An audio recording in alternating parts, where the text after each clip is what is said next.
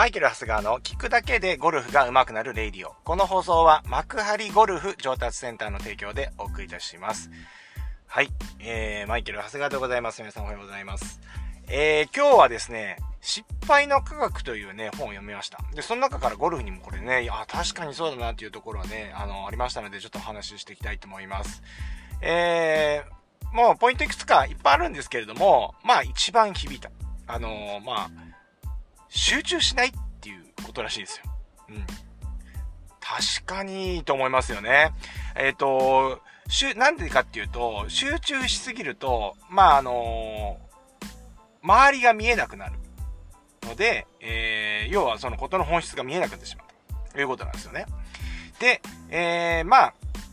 よくね、僕言います。目の前のショットにね、集中しましょうってね、言います。これっていうのはメンタル的に、まあ、あの、打つ前から、ああいう風にならないかなとかね、未来とか過去に飛ばないように、今に、今に目を向けようっていうことで、あの、目の前のショットに集中しましょうって言ってるんですけど、まあ、あの、単純にその集中、打つことに集中っていうことではなくて、ゴルフっていうのはすごく五感でやるとこなんですよね。で、やっぱりその中で、やっぱこう、なんて言うんですかね、目で見る情報だけじゃない。例えばこう、風を感じるなんかか、なんか風ないんだけど、顔に風が当たってる感じがするとか、あとはその、あとその強さですよね。強さとかは、この、なんていうんですか、あの、ボーって風が吹いてる、強い、吹いてる、吹いてる時の、この風の、風切り音とかね。そういうので、おそらくその、五感でこの、あ、ちょっとここは一もう一番手上げた方がいいかなとか、避けた方がいいかなとか、高いものでいった方がいいかなとか、なんかそういうイメージがね、湧いてくるんだと思うんですよ。で、これがね、やっぱね、打つこととかね、あそこに打つこととか、どこそこに打つとことかね、これスイングこうすることとかね、そういうところに集中しすぎると、やっぱそういうとこ、大事なところが見えなくなってくるんですよね。で、打った後に、ああ、なんでここ打っちゃったんだろうな、この番組で打っちゃったんだろうなって、後から後悔するっていう、ね、これ失敗な、典型的なケースですよね。ですからね、これあの、やっぱり、あの、科学的にもね、これ証明されてるっていうことなんで、この集中っていうのはすごく難しいですよね。だからこう、うまくいってる時の集中ってあるじゃないですか。なんかこう、勉強とかしてて、すごい集中モードに入って気がつくと時間を忘れていた、みたいなこともあると思うんですけど、これが、あの、例えばネガティブな方に行くと、やっぱりその、本当は目にも向けなきゃ、視野を広げなきゃいけないところに目を向けすぎてしまって、大切、大切な時間軸を忘れてしまったりとか、まあそういうネガティブな、あの、間違いとかも起きたりするわけじゃないですか。ですから、こう、ね、うまくいってる時はいいんだけど、やっぱりその集中、目の前、この、あのね、ここの一点集中しすぎると、やっぱりゴルフっていうところで言うと、やっぱりそれは、やっぱり視野を広げた方がいいなと、僕は思いますんで、あの、皆さんもね、ぜひですね、あの、ゴルフされる際は、できるだけ広いしちゃう。集中しすぎないっていうとこをイメージしていただくと、まあ、プレイもしやすくなってくるのかなと。で、変なミスが少なくなってくる。っていう風に感じますね。これね、まあ自分がプレイしてる時はね、あんまり気がつかないんですよね。あの、なんかこう、マインド的に、あ、自分がミスショットしたからなって、自分がの、自分のミスってわかるじゃないですか。だけどね、あの、プロキャディやってた時なんかっていうのは、すごいそれ感じるんですよ。ね。あのー、こっちもミスしちゃいけないから、なんかそういうとこに集中しすぎると、なんかね、なんか忘れ、視野が狭くなってたりするんですよ。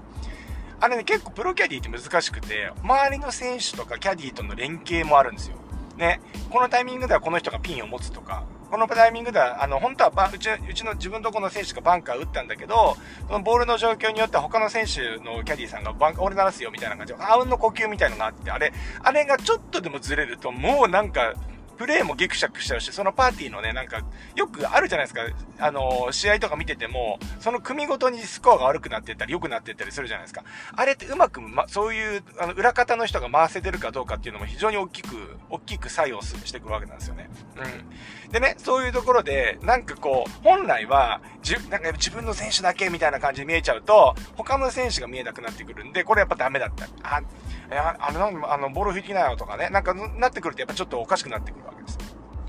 うん。だからやっぱり、キャディーをやってる時にはすごいそれを感じるんですよね。僕は。だから極力、あの、そこは集中しないようにって、なんかね、何なんだろうな、僕ね、自分のことはね、なんかすごい、なんか、無頓着というか、楽天的というか、まあ、なんあ、あんまりなんとも思わないですよ。失敗したらまた次やればいいやと思っちゃうタイプなんですけど、対人、あの、お客さんもそうだし、その選手もそうだし、人になっちゃうと、なんかミスしちゃいけないってすごい脅迫観念があるんですよ。なん、だからなんか、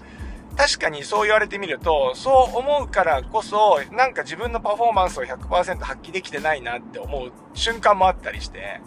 なんか、それはね、わかるんですよね。だから集中しすぎないっていうのはそういうところなのかなっていうふうに思うんですよね。うん。変にね、そういう風にやっちゃう。だからね、もっと気楽にね、近藤ね、今去年、おととしで近藤智弘選手のね、キャディとかやりましたけど、同い年でも、もう本当てっちゃん適当でいいからさ、とかって、あの、もっとゆっくりやろうよ、みたいなことよく言われてました。マイホール言われてたくらいです。はい。マイホール言われてたくらいです。ねえもう、あのー、なんていうの？なんかこう、世話しない感じがするんじゃないですかね。まあ、あれもこれも、みたいなやるから。うん。だからね、やっぱり皆さんもね、プレイの時には、極力視野を広げてもらって、あのー、プレイをね、していただければと思います。ね、さっきのね、あの、五感で感じるじゃないけど、ね、風とか迷った時に、こう、顔、顔とかで右左振ると、顔、僕ね、結構顔で、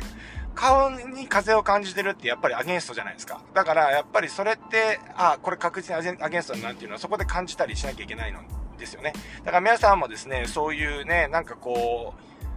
ね、できるだけ集中しないと難しいかもしれませんけれども、ね、なんかね、一個のことに集中しないように、あの、注意した方がいいですね。周りを見てとか、ね、他の選手の、ね、パッティングとかもさ、ね、自分の車、自分の番が来るまで待つんじゃなくて、誰かがね、近いラインとかね、反対側のラインから打った人が、あの、ラインとかを参考にすることもできるので、視野が広く、狭くなってきて、自分のラインはなって、ずっとライン読んでると他の人が見えなくなって、本当はそこから情報が入って、ね、情報取れたのに取れなくなっちゃったりとかね、すると思うので、ぜひね、もうこの、えー、失敗の科学から学ぶということでですね、あのー、ね、失敗はしてもいいよと。僕いつも言ってますけれども、ね、失敗してもいいんじゃないかってやり直せばいいんだから、みたいな感じで言ってますけど、そもそも失敗しない方法っていうことでね、科学が、そういうところは科学されていたということで、その本読みましたので、ちょっと今のうちにアウトプットしておこうと思って、えー、今日レイディを取りました。そんなわけで、皆さんも一点集中しないように、広い視野で練習に行ってらっしゃい。